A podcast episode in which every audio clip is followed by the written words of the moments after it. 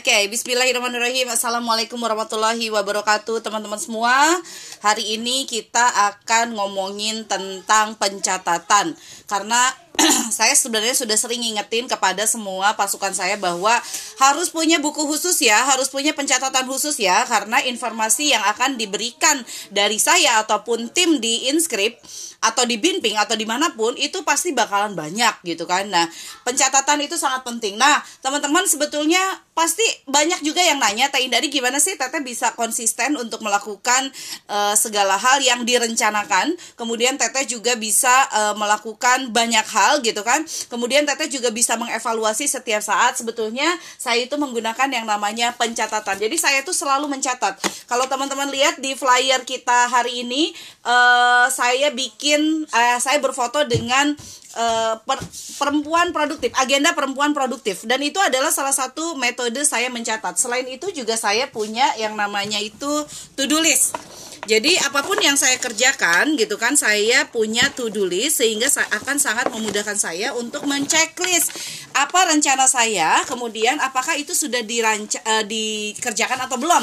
Jadi di to-do list ini saya sudah tahu apa yang harus saya jalankan dan kapan, lalu setelah dijalankan biasanya saya akan checklist. Dan saya pengen juga teman-teman belajar tentang itu. Contoh, misalnya hari ini kita ada ada beberapa promo gitu. Hari ini Teteh juga sudah mulai mentugaskan kepada teman-teman, kalau ada postingan closingan gitu kan, itu harap diposting di grup. Nah, itu bisa dimasukkan ke dalam to-do list juga. Hari ini sudah posting closingan belum ya di dalam grup gitu kan. Nah, itu supaya apa? Untuk menghindari yang namanya lupa gitu kan. Jadi selalu mencatat, dan biasanya setiap pagi gitu kan saya buka catatan saya harus mengerjakan apa nih gitu kan untuk hari ini. Dan pencatatan itu biasanya saya kerjakan malam. Jadi kalau misalnya malam itu saya checklist dulu gitu kan, oh besok saya harus ngerjain apa gitu. Itu di luar daripada daily activity yang harus teman-teman lakukan. Daily activity itu artinya yang prioritas, bangun lebih dini hari, ngikut Zoom, itu kan daily activity dari pasukan saya. Kemudian sisanya adalah teman-teman harus mencatat yang lainnya. Nah, saya juga menyediakan itu, nanti kita akan mengeluarkan satu produk di mana produk ini penting banget untuk semua pebisnis, penting banget untuk semua pasukan saya. Ini adalah salah satu contoh pencatatan yang akan dilakukan, yang harus dilakukan oleh para perempuan. Lihat, di sini ini contohnya adalah November 2021. Di sini saya akan share apakah Anda produktif atau tidak. Di sini nanti ada tulisan yes or no, iya atau tidak. Bagaimana caranya Teh saya bisa melihat saya produktif atau tidak? Gampang, sebetulnya kita bisa merasakan sendiri. Hari ini banyak leyeh-leyehnya, atau hari ini banyak closingannya, atau hari ini banyak kerjain sesuatu yang bermanfaat. Nanti tinggal di checklist aja ya atau tidak, dan sebutkan alasannya. Contoh, hari ini saya merasa sangat produktif karena saya bisa menulis sekian artikel dalam satu hari. Oke, saya produktif, dan saya tuliskan saya bisa menulis sekian artikel dalam satu hari. Pencatatan. Kemudian yang kedua adalah omset. Ini penting banget karena saya sendiri juga minta kepada teman-teman, kepada semua pebisnis harus selalu mencatat omset. Jadi di sini akan mencatat omset dari tanggal ke tanggal. Ya, dicatat omsetnya gitu kan. Ini dari mana data omsetnya itu? Salah satunya adalah dari financial workbook yang Anda catat keluar masuk setiap hari. Oh oke, ketahuan nih omset hari ini sekian, kemudian pindahkan ke sini, tanggal 1 omset saya sekian, tanggal 2, tanggal 3, tanggal 4, pencatatan. Kemudian yang selanjutnya adalah pengeluaran. Pengeluaran pun harus dicatat, dan nanti lihat pengeluaran yang terbesar itu kenapa gitu. Oh, saya hari ini pengeluarannya sampai 5 juta. Kenapa pengeluaran sampai 5 juta? Oh, ternyata hari ini saya harus bayar fee marketer misalnya. Jadi pengeluaran tuh harus juga dicatat. Sampai oh, pengeluaran saya hari ini besar, ternyata saya banyak belanja di online shop gitu kan. Itu bisa dievaluasi. Kemudian reseller. Nah, reseller di sini sebenarnya lebih kepada jumlah resellernya. Ya, jadi saya sudah mulai nih reseller. Reseller ini jumlahnya, dan kemudian kalau saya mau melakukan yang namanya pembinaan reseller, saya juga tuliskan di sini tanggal 1 jumlah reseller saya sekian, dan saya akan melakukan pembinaan seperti apa gitu kan, atau pembinaan tentang apa. Jadi dengan ada catatan ini saya jadi tahu hari ini saya mau nge-zoom tentang apa kepada pasukan reseller saya. Lalu kemudian target rekrut, hari ini berhasil merekrut berapa banyak. Ya, Di sini ada target rekrut per hari gitu. Dengan begitu kita bisa memastikan bahwa setiap hari kita punya yang namanya target dan tercatat. Lah, kemudian di sini ada juga yang namanya pencatatan ide gitu. Jadi setiap hari jangan bikin ide Anda itu nguap. Jangan bikin ide Anda itu hilang, karena ide itu adalah harta karun. Setiap Anda punya ide, mau ide segila apapun, Anda harus tuliskan di sini. Kita tidak akan pernah tahu bahwa ide itu akan bisa terrealisasikan kapan gitu. Pokoknya ide apapun Anda tuliskan di sini. Ya. Kemudian meeting. Nah, ini adalah meeting internal gitu kan. Jadi saya selalu meeting internal. Misalnya saya meeting dengan Ami. Bahasan hari ini saya topiknya apa? Gitu kan. Apa yang harus saya bahas dengan tim CS? Apa yang harus saya bahas dengan tim keuangan? Jadi meeting pun gitu kan, ini adalah salah satu pola. Kita itu harus bina juga tim internal kita. Jadi teman-teman yang sekarang sudah punya asisten, pastikan teman-teman juga sudah mulai mencatat kira-kira pembahasannya apa. Bahkan bisa jadi, karena misalnya nih asisten kita adalah asisten baru, sudah terbayang nih dalam satu bulan ke depan dia akan di briefing apa atau meeting apa dengan mereka atau dengan dia, sehingga akhirnya dia lebih paham bisnis yang dijalankan oleh kita itu seperti apa dan apa yang harus kita lakukan di dalam bisnis, apa yang harus dia lakukan di dalam bisnis. Sama pun di sini baca Quran tetap masuk ke dalam pencatatan. Apakah Anda baca Quran atau tidak? Jadi misalnya kalau saya mengikuti odos ya, kadang-kadang suka lupa nih, kemarin juz berapa ya gitu kan. Saya lihat catatan di sini. Semuanya serba tercatat teman-teman. Ya, nanti akan saya tambahkan sebenarnya adalah sedekah. Jadi sedekah apa hari ini, nanti itu akan ditambahkan. Ini adalah salah satu bentuk pencatatan yang semuanya bisa lengkap. Nah, yang terakhir adalah olahraga. Olahraga penting. Teman-teman, saya baru baca hari ini bahwa salah satu hal yang bisa meningkatkan stres Anda itu adalah Anda jarang olahraga. Ya, jadi di sini pun menjadi bagian yang sangat penting. Apakah Anda olahraga nggak hari ini? Gitu, olahraganya berapa lama? Gitu kan? Terus kemudian apa yang harus dilakukan kalau misalnya kita bosan olahraga. Nah gitu.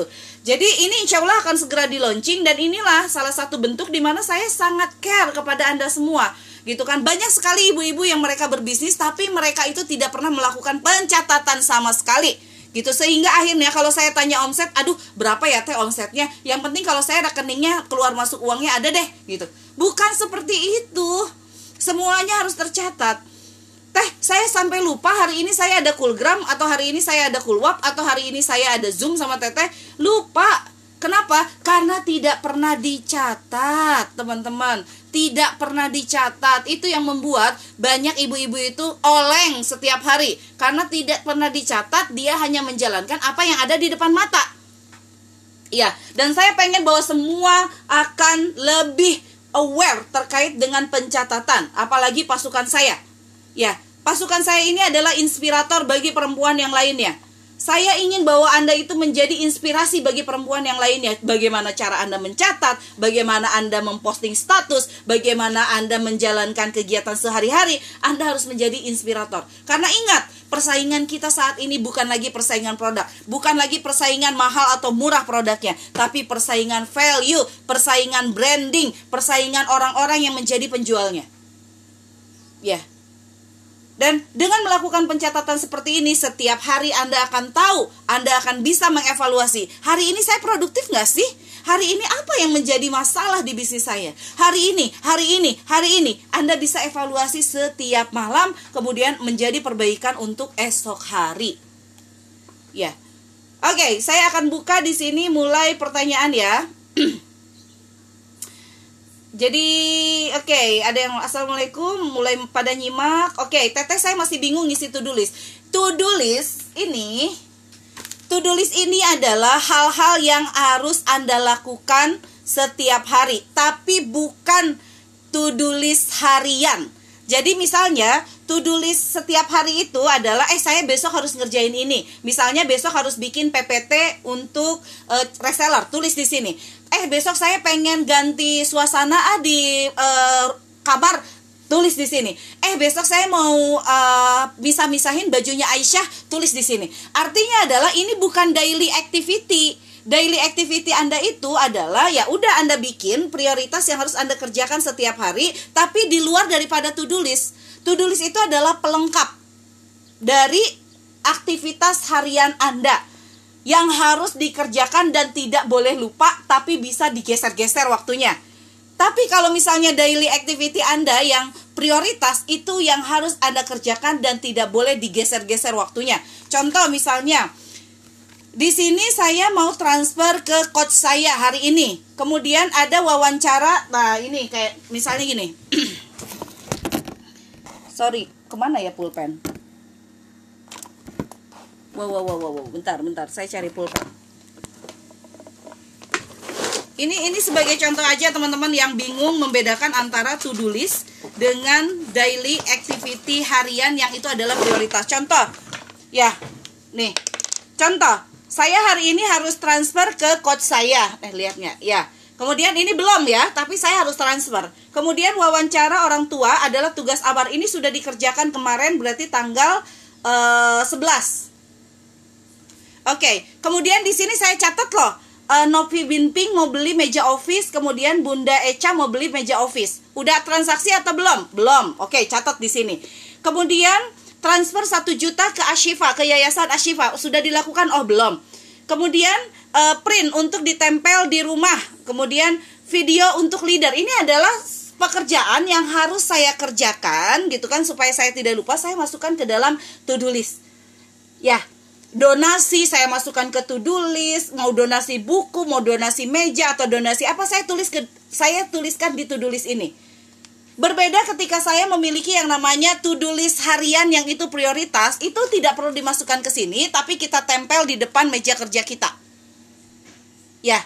Jadi to-do list itu apapun yang akan Anda kerjakan, baik itu sifatnya adalah untuk rumah, untuk keluarga, untuk kantor, untuk bisnis atau untuk apapun, masukkan ke dalam to-do list ini. Nah, ini to-do list. Nah, ini adalah prioritas. Prioritas saya adalah pasukan 10 juta, maintain sosmed, kesebu militan, Indari Mastuti Channel, Kunikita, Binping, Ini Lemon, IDB, dan Mapintar.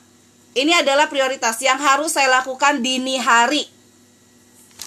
Di sini adalah pelengkap daripada tugas harian saya. Seperti saya ditugaskan sama Miss Cici untuk bikin video untuk sekolah leader, ya saya tulis di sini daripada nanti saya lupa, saya tulis di to-do list.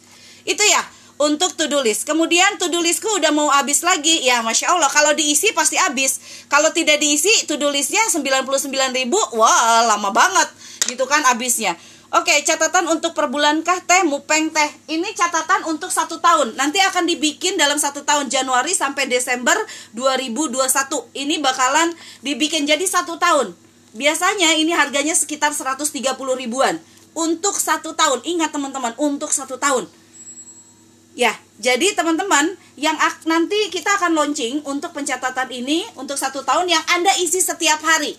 Jadi tanggalnya itu sudah ada. November 1 bulan sudah disiapkan untuk apa saja. Kemudian nanti di sini ada evaluasinya juga gitu yang bisa Anda tulis. Kemudian apa semua promo Inscript pun masuk di to-do list? Ya kenapa tidak? Kalau kita orangnya pelupa, masukkan ke dalam to-do list. Promo tanggal sekian. Ya, misalnya ini promo tanggal sekian ini. Udah diposting belum?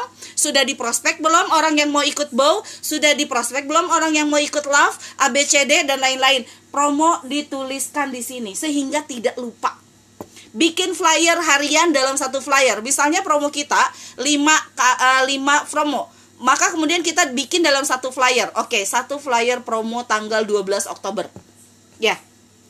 Oke, kemudian nyatat sendiri nggak tertata, ambiar memang. Memang begitu. Masya Allah, ini materi inspirasi yang luar biasa. Masya Allah, tabarakallah, wafik barakallah. Teh, kalau to-do list sudah launching dan ready. Ini to-do list ini sudah ready ya. Ini harganya 99.000. Ya, harganya 99.000 dan saya rasa teman-teman akan sangat terbantu punya to-do list ini. To-do list ini adalah to-do list yang akan melengkapi dari pekerjaan prioritas teman-teman. Dan yang ini adalah pencatatan yang lengkap yang akan melengkapi financial workbook Anda. Ya, kemudian semua transaksi harus dicatat. Ya, transaksi harus dicatat, tapi untuk perintilannya ada financial workbook. Sebenarnya teman-teman itu harus menyiapkan beberapa pencatatan. Yang pertama adalah to-do list, yang kedua adalah nanti agenda perempuan produktif, kemudian financial workbook. Ada 3 pencatatan yang harus teman-teman miliki.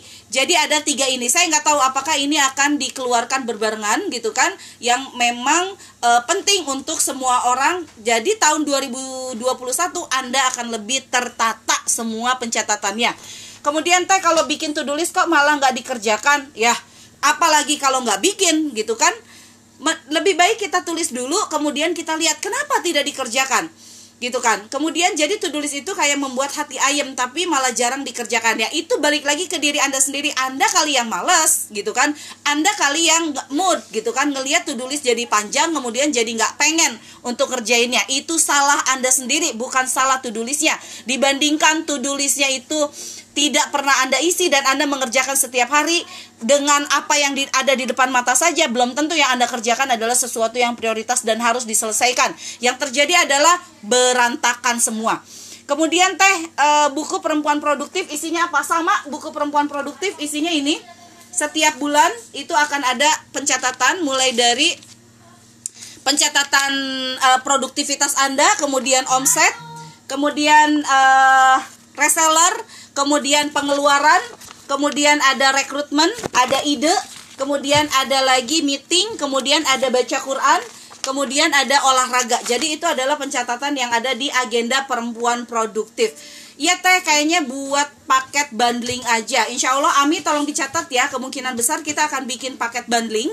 Jadi nanti mereka yang membeli buku agenda pencatatan, agenda perempuan produktif, nanti akan dibundling dengan financial workbook dan juga akan dibundling dengan to-do list book. Yang itu akan menjadi senjata Anda di 2021.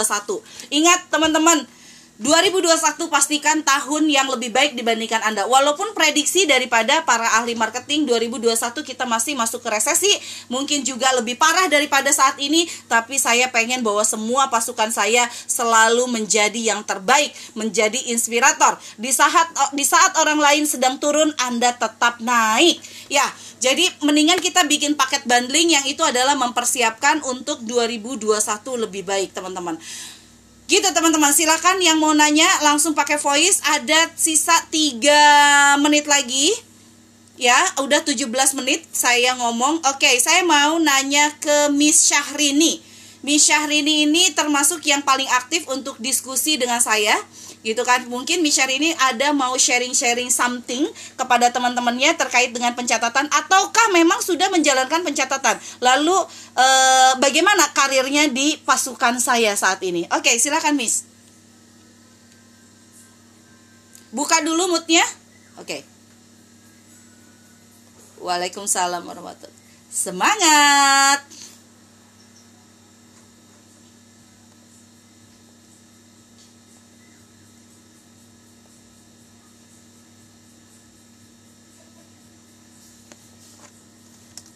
Ya.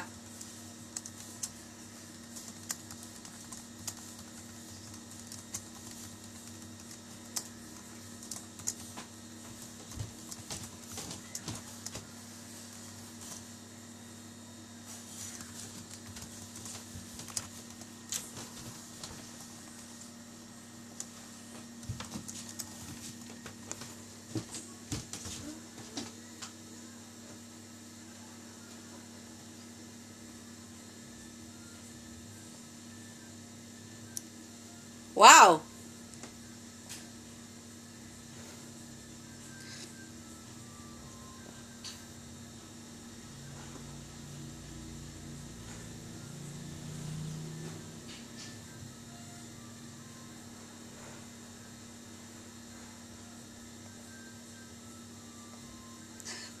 Masya Allah. Oke, dan sekarang setelah menjadi pengguna, setelah menjadi yang merasakan banget Inscript, akhirnya dirimu memang terjun banget di pasukan 10 juta, dan dimana di sana dirimu juga pengen lebih menginspirasi orang lain terkait dengan ayo kita belajar gitu ya.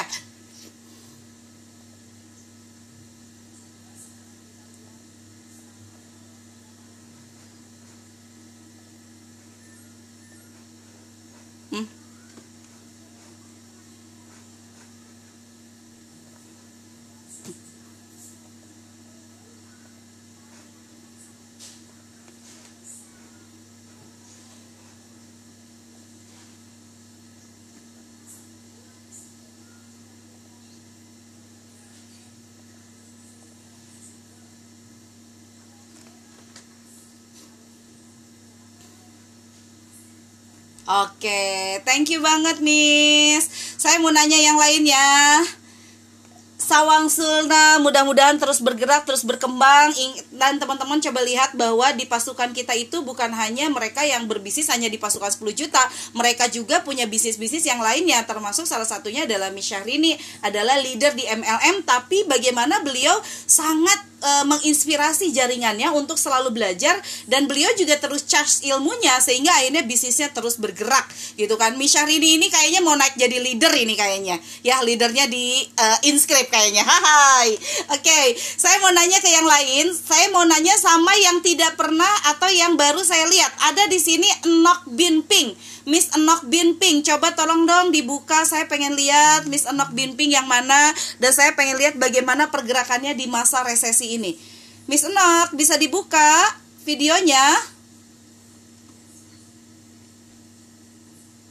Halo? Wow, nggak ada ya, Miss Enok nggak ada. Terus di sini juga ada Miss Imas. Miss Imas ini termasuk yang salah satu aktif di pasukan 10 juta. Miss Imas, silakan dibuka. Tadi saya dapat kabar Miss Imas katanya belum dapat pulsanya. Ya, Miss Imas, silakan Miss Imas. Nggak ada Miss Imas orangnya. Oke, teman-teman, kalau tidak ada lagi yang akan disampaikan, intinya adalah saya mau share kepada teman-teman semua, jangan pernah berhenti untuk mencatat. Catatlah semua hal yang ada, pengalaman Anda, ide Anda, apapun itu harus dicatat. Apalagi omset Anda bisa mengevaluasi setiap hari, omset saya ini berapa dan kenapa segini gitu kan, kenapa besar dan kenapa kecil gitu kan, kenapa saya ini tidak produktif setiap hari. Itu pasti ketika Anda melakukan pencatatan, maka Anda bisa melakukan yang namanya evaluasi diri. Evaluasi, ingat, untuk melakukan yang terbaik Anda harus melakukan yang namanya evaluasi diri. Saya pengen buka untuk Cicik Rosida gitu, dan Cicik Rosida saya pengen untuk share terkait dengan satu sekolah yang penting banget untuk teman-teman ikuti, yaitu sekolah leader gitu kan. Miss Cicik, bisa dibuka? Miss Cicik. Oke, Miss Cicik mungkin bisa share terkait dengan sekolah leader yang dirimu juga memberikan tugas kepadaku untuk video sekolah leader, dan kita sudah lihat salah satu leader yang luar biasa hari ini adalah Miss Syahrini gitu, bagaimana beliau semangat belajarnya ditularkan kepada jaringannya. Mungkin Miss Cicik bisa share sedikit terkait dengan sekolah leader, silakan.